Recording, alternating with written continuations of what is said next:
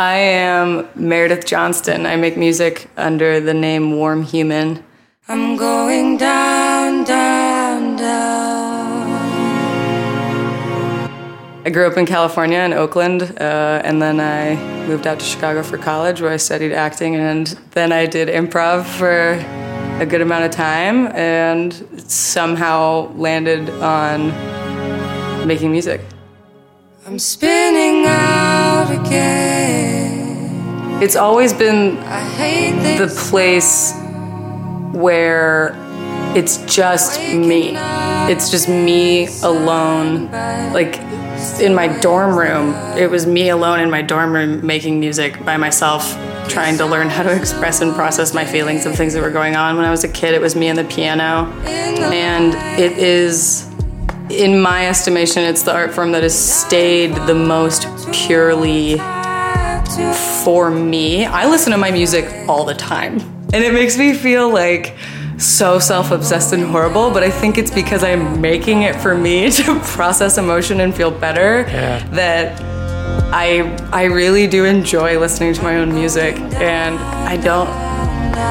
I don't know. I think I secretly think that everybody does, and that's why we make it, but there's just such a weird stigma of wanting to be an ashamed artist. But with music, it's so much more pure for me, and just like, oh, like thank God that this is out in the world now, because it's a feeling, and I was feeling trapped by it, if that makes sense. This is Sound in Process, episode fifteen, with Meredith Johnston. Thank you so much for listening. Sound in Process is an exploration of the artists of lines. Come join the conversation at L L L L dot co. That's eight L's dot C O. Over the years, I've been lucky to watch Meredith perform in a variety of contexts. Improvisational comedy, film, and most recently music under the moniker Warm Human. Every one of her projects is anchored in emotional exploration, and her upcoming album, Ghastly, tells deeply personal stories through a melange of synths, vocal processing, and brilliant pop arrangements. As a producer, composer, and lyricist, Meredith infuses feeling into each bit of the album's D N A. She tells her side of the story with a balance of ferocity and compassion that is, at times, both uniquely funny and absolutely heartbreaking. Ghastly will, no pun intended, haunt you well after its last track. This conversation was recorded in person, so there are more raw moments throughout this episode than others.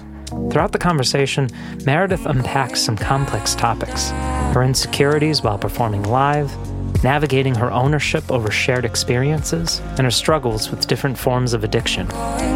Since Meredith's work as Warm Human is so multifaceted, we'll start with the intersection of her writing process, both lyrics and instrumentation. Thank you so much for listening, and I hope you enjoy episode fifteen of Sound in Process with Meredith Johnston. I'm going down, down, down.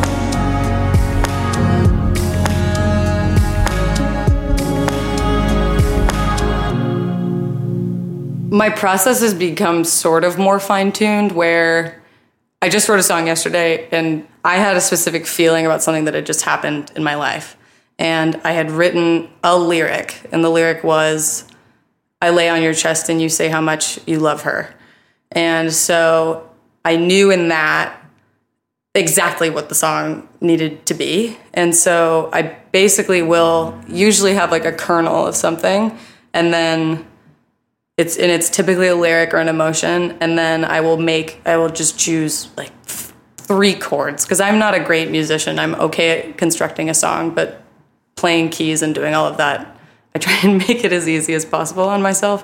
Um, so, and then I will just work around the idea of that lyric, and then sonically,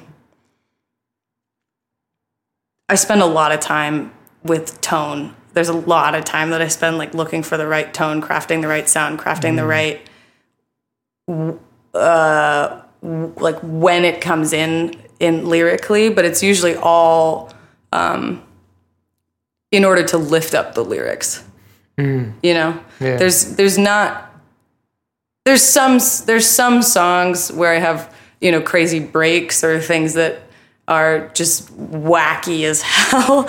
Um, and I think that those are still sort of in service to the overall, getting the overall emotion out. And I think personally, my the things that I resonate the most with that I write and the songs that I feel the most proud of are the ones that are about a very small and specific emotional instance. Like on the last album, so uh, Kanye Rant was a song that I wrote, and it's titled that because of um, at the end of eight oh eights and Heartbreaks when he has the Pinocchio story or whatever, and it's just him uh, freestyling about how he is not a real boy, and it's a really sad song. It's so sad.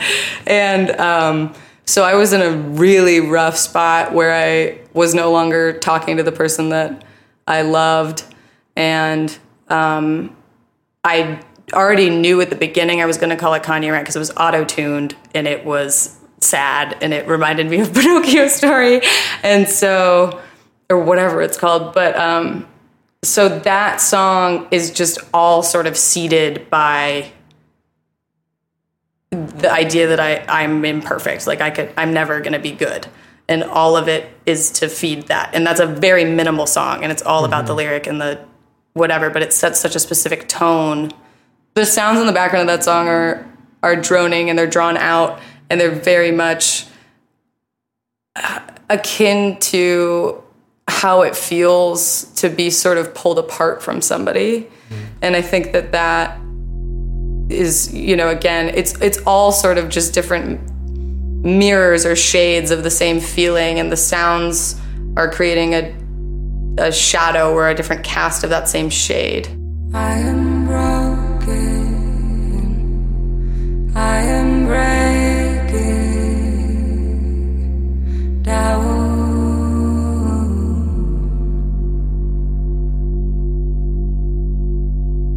building my grave, and I can climb my way out,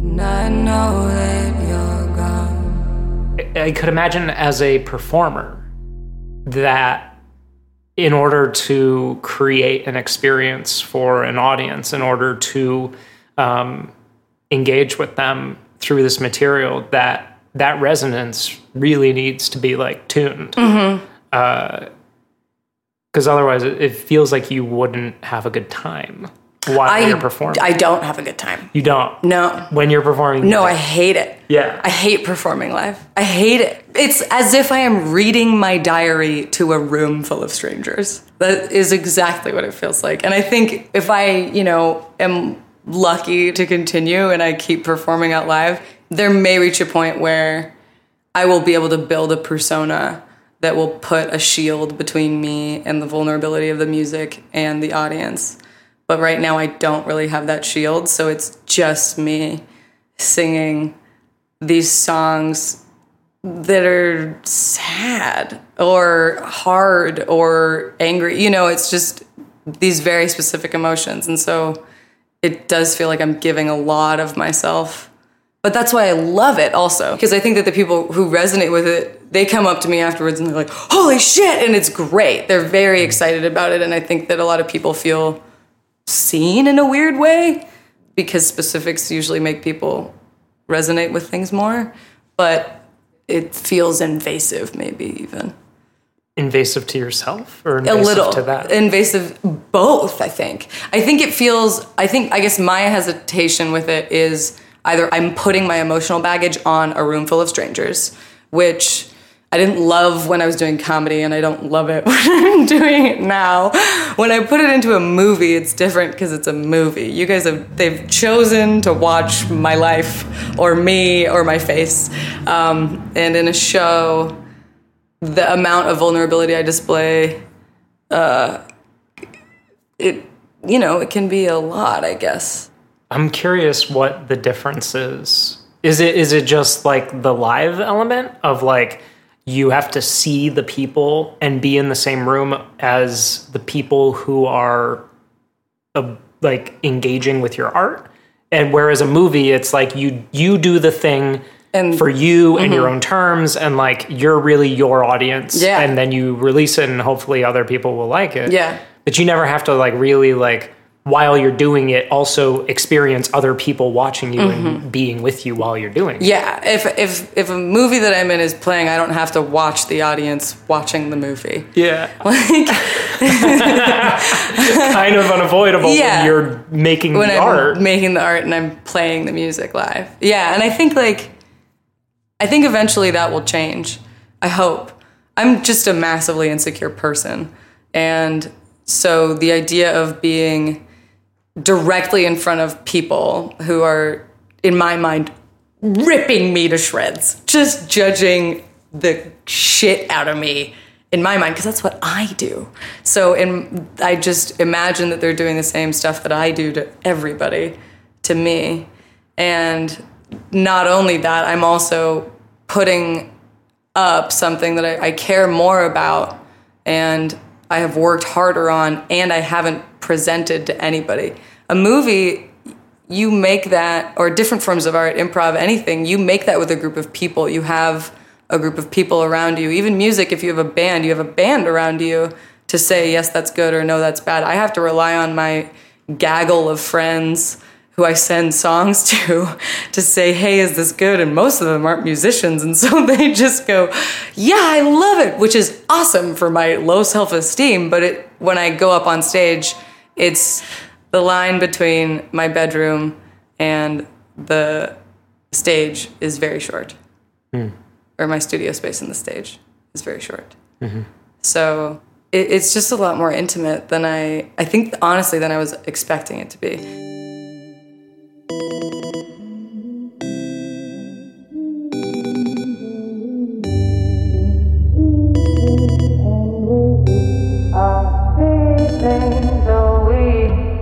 Why am I still here,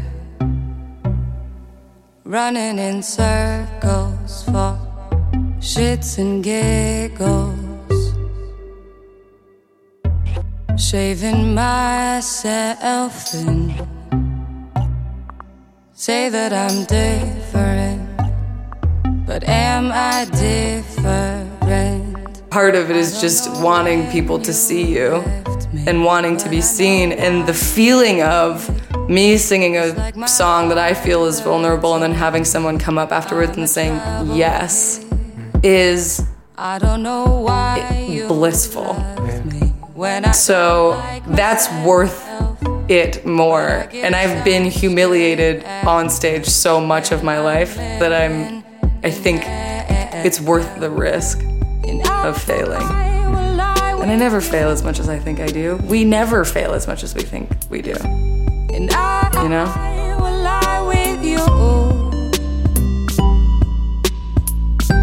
And I, I will lie with you.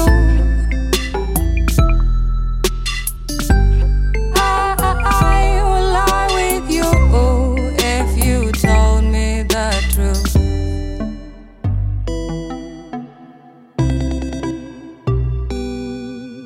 I'm in a twelve-step program, and uh, one of the steps is you, like, take an inventory and you write down all of your resentments that you have, and then you sort of write down your part and you do all this stuff, and then you say it to your sponsor. And doing that is sort of supposed to, yeah, reorganize the experience in your mind and, like, reorganize the thought, and then also get rid of all of your resentments. And I feel like, in a weird way, a lot of my songs are just weird fourth steps. It's a weird me processing a resentment or a feeling or a negative experience that happened to me, and then, yeah, re- recycling it into a positive experience. Mm. Um, that makes a lot of sense for memory. Yeah. And that makes a lot of sense for, like, isolated or not isolated, but, like, um, individual experience. Uh-huh. I, I mean, so much of your music is about other people, and uh, specifically, a lot of your music is about a pretty shitty relationship. Mm-hmm. And um, so I am curious, like, how does that change present experience? Like, you're now authoring something that was co-authored. in a way, like your experience. You're mm-hmm. talking about an experience that you had that somebody else shared. went into creating and and shared with you. Mm-hmm. Um, and I'm just so curious about, like, what are the things that you go through when you're writing that and then in turn performing it and sharing it with other people? Hmm. I mean, there's always a fear, right? When you're um, when you're writing anything about a relationship, or if you're talking about a relationship and it's bad and it's abusive, um, there's always a fear, going to be a fear that you are you're the asshole and that you're the bad person. And I think uh, that is something that comes to mind when I write songs that are about it, of this is my perspective and I could be wrong and I could I could be the bad person, which I don't think is a good thing mm. necessarily. Um, I don't think that's right. I think that there, in my own specific experience, there's some pretty concrete issues about the relationship. This is hard without having to go into the details of the relationship, but like I was in complete denial about what was going on in this relationship for, I mean, it, it went on for about three years, three to four years, but I was in, that we broke up and I was in denial about everything, even using the word abuse. I wouldn't use it for a year and a half after that. And I started making music pretty much right after the relationship ended. So music has been the most constant thing that has gotten me through it. And so I feel like using that to process my side of things, because I can't speak, I can't speak for him. Mm-hmm. I can only speak for me. And I think that it's sort of this weird well of emotions and feelings that I wasn't able to face or talk about before. In musical theater training, in acting school, this is very nerdy, they would always say that the character sings when they can't speak anymore. Mm. And I think that's essentially sort of what happened, was I couldn't talk about it, and I wasn't talking about it with anybody, so I was singing about it mm. and processing it through lyric and melody in a way that I think made it available for me to talk about now.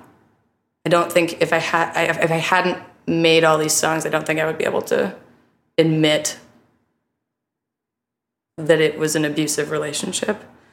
Um, performing it, I mean, has been wonderful in in the way of it's me, I'm alone, I'm out there, I'm singing my perspective, and it's and it's um, an expression of my perspective, and it's also, I was very oppressed in that relationship. And so um, being able to um, do something for myself and and take ownership for myself was really, it, it's it's still astounding to me. It's still incredible to me. So as I say, as much as I say that I hate performing, that in itself also, the fact that I am alone on stage doing this for me, and it's something that I like, and some people seem to like it, and that's great.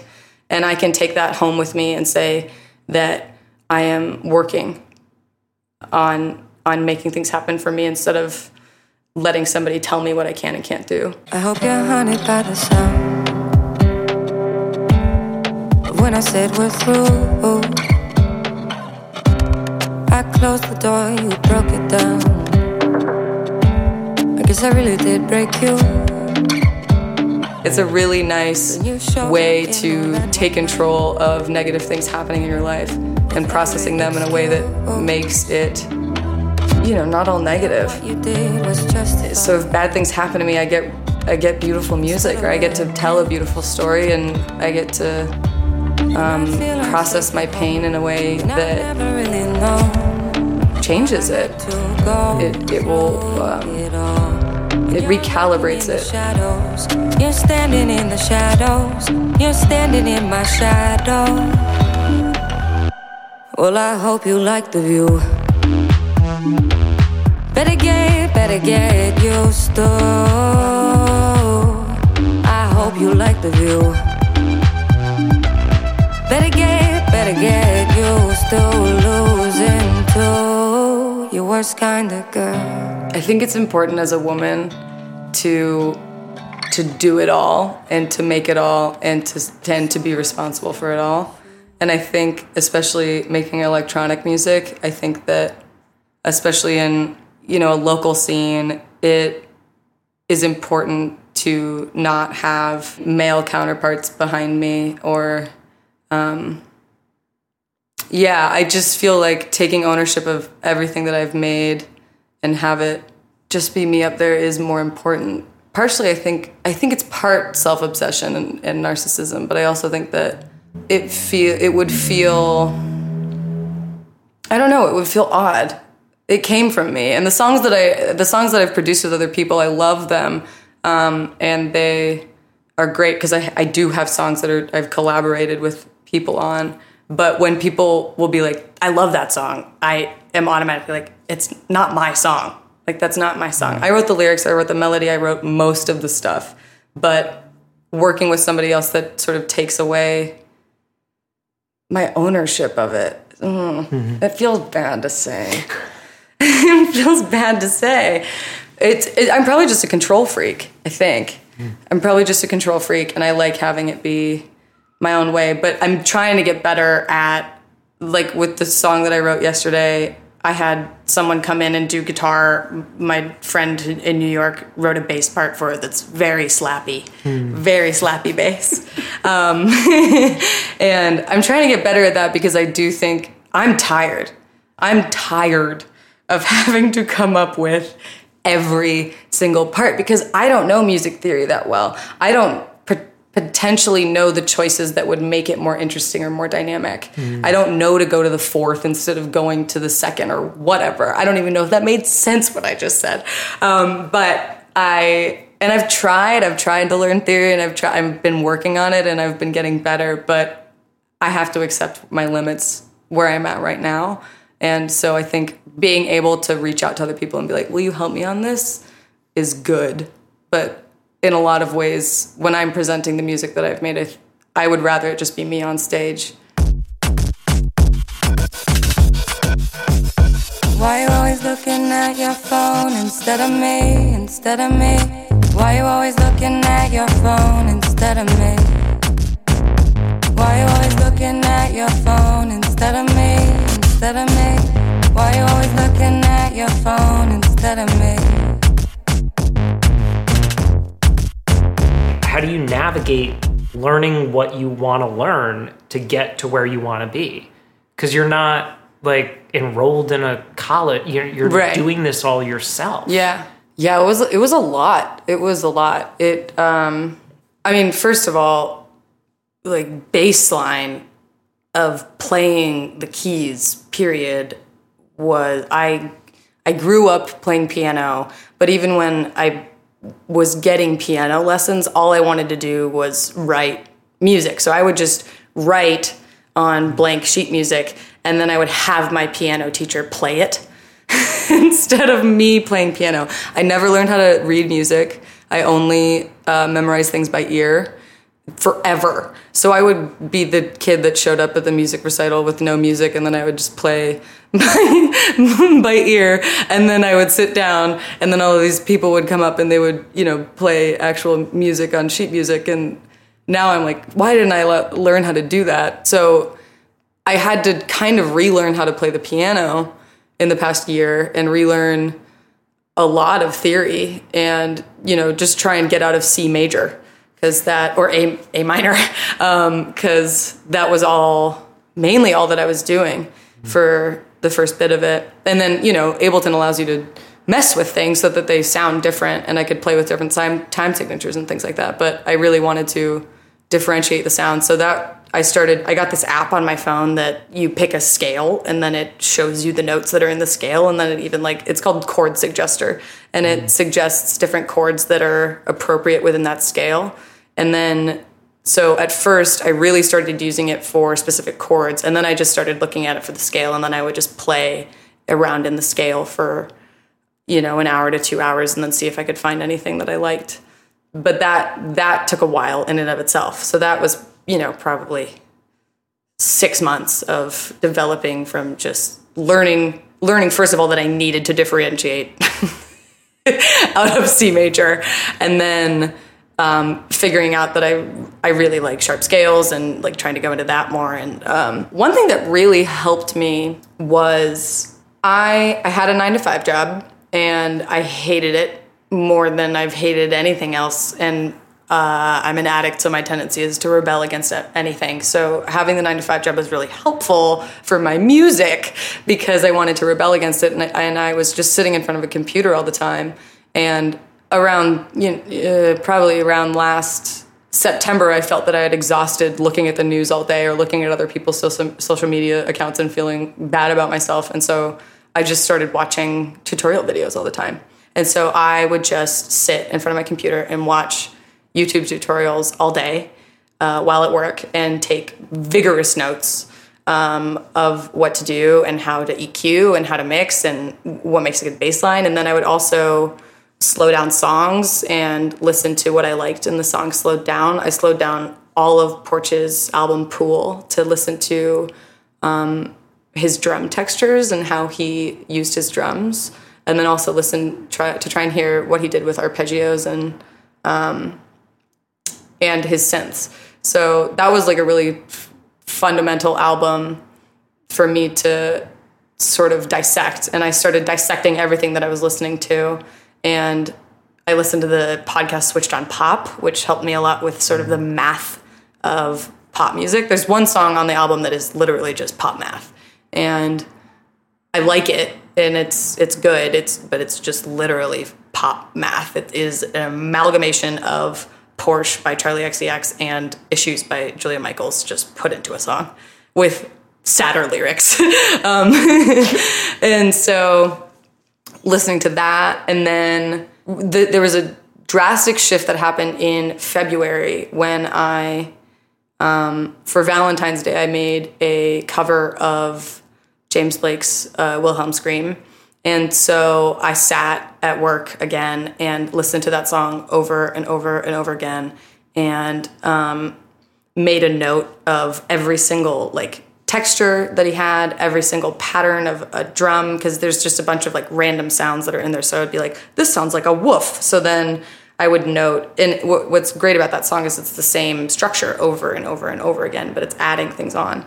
And so listening to when the bass comes in, where the bass is going, where these certain drum sounds come in, and then the um, how it reaches the climax, and then how it decelerates at the end, um, was really helpful. And then on that, I also wanted to make it sound like it was mixed, and so that's where I learned how to mix, was because I wanted it. I didn't want to do James Blake a disservice. Like I didn't want to do a shitty James Blake cover, so. That, and learning his chord structures, how he structures the chords on the keyboard, where he um, allows a lot of space. So he'll have, if he's playing like lead or whatever, like a lot of his notes are just really spread out throughout the keyboard. So he's never really touching the mid-range, mm-hmm. and it's kind of spread out. And so it creates this really dynamic sound in your ears rather than it being this like compressed and tight only in one octave of the scale um, range. And that also has has stuck with me and has stayed in everything I've made since. Has had a lot more air in it and a lot more um, room and dynamic choices on the keyboard rather than um, they're they, they might not necessarily even be complex. They're just uh, more thoughtful.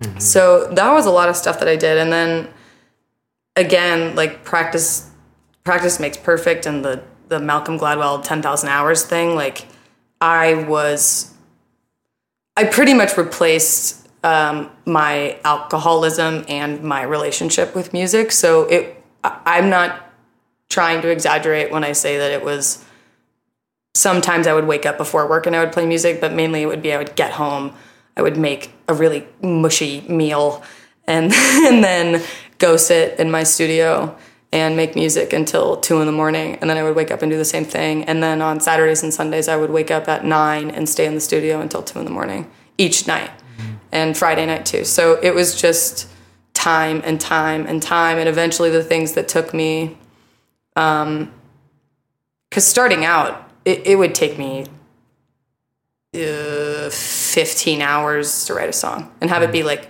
relatively presentable. And now it takes me probably four hours just because of the proficiency within the program and proficiency in keys and also knowing where my instincts are going and following them instead of trying to fight. Mm-hmm. That that's a lot of it. A lot of it is is a lot of issues that I think musicians have is just fighting the instinct that they shouldn't go where they actually where their where their musician's mind is drawing them to. And most of the time now, I'll just try and go through it rather than reject it. Yeah. But how do you get it? How do you get this love? Love, that's what I need you for. It's going to take work. You're going to have to learn new things. How to treat your damaged psyche with a little kindness. How to say, hey, pal, you're worth it. I hate it here. I think I hate it here.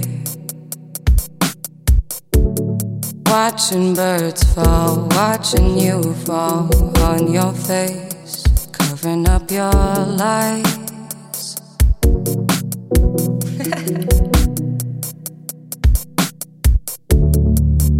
It was never right, but at least we tried. You asked me not to walk away. We never tried, cause it was never right.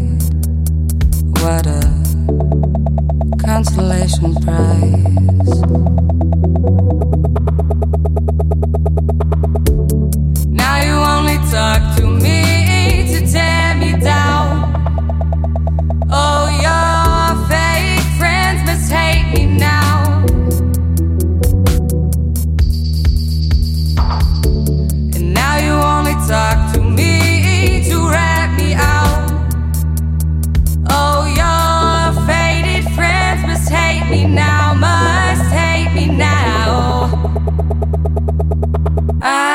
just want my fucking hat back. I sang that and I was like, I can't put that in a song.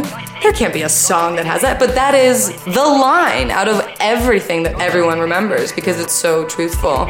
And so I think that me as a musician and me as a as my own music critic, I, I have to just put my music critic away and like let her judge other albums and have fun with that, and and just be like, no, it's it's a, like most of what I'm thinking and most of what my instincts are, or where my instincts are going to, are correct. I'm just not allowing myself to be correct. Now you only talk to me to tear me down. Oh, your fake friends must hate me now.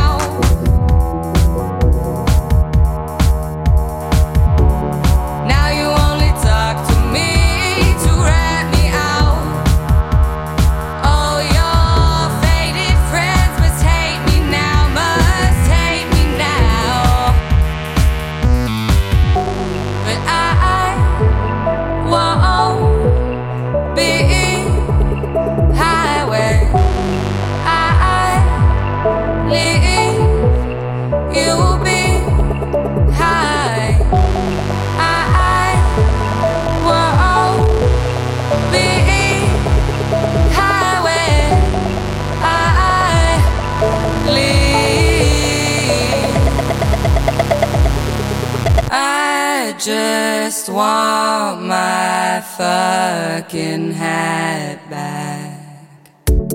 From an outside perspective, I think people attribute this like mythology to albums that deal with uh, relationships mm-hmm. uh, as, oh, this is the album about that ex. Mm-hmm. But it's actually an album exclusively about you. Yeah, yeah.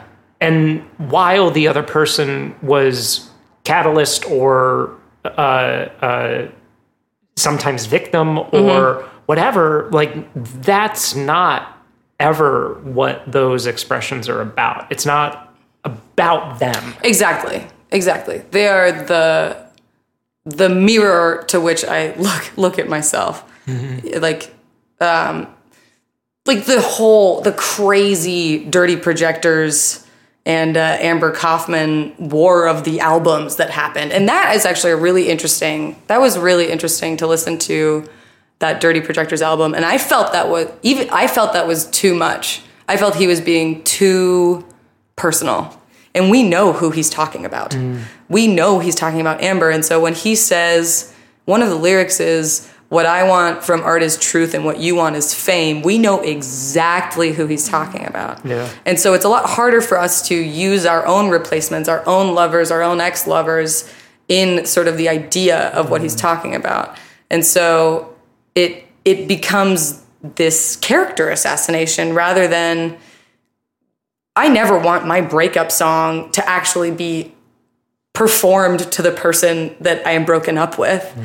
Unfortunately, that's happened, but I I never want it to be something where um, I am, you know, I'm using this as a as a roundabout method to get to an ex. It's it's just ho- in hopes that somebody else will have experienced this specific feeling of heartbreak and this this aspect of um, the stages that we go through in a breakup, in a bad relationship, the f- the feelings of being trapped and all of that.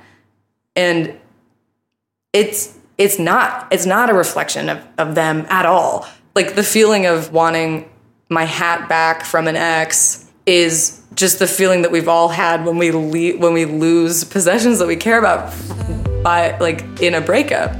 And I just don't know how I'm to love when everything leaves eventually.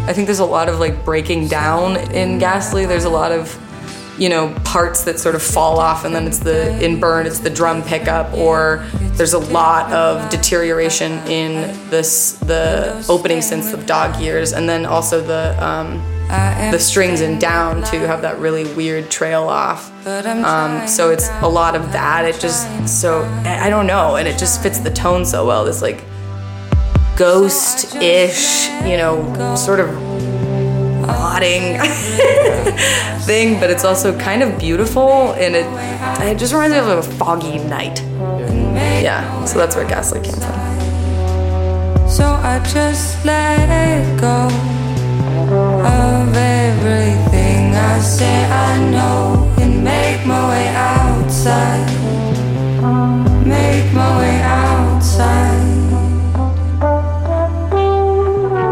This has been Sound in Process, Episode fifteen, with Meredith Johnston.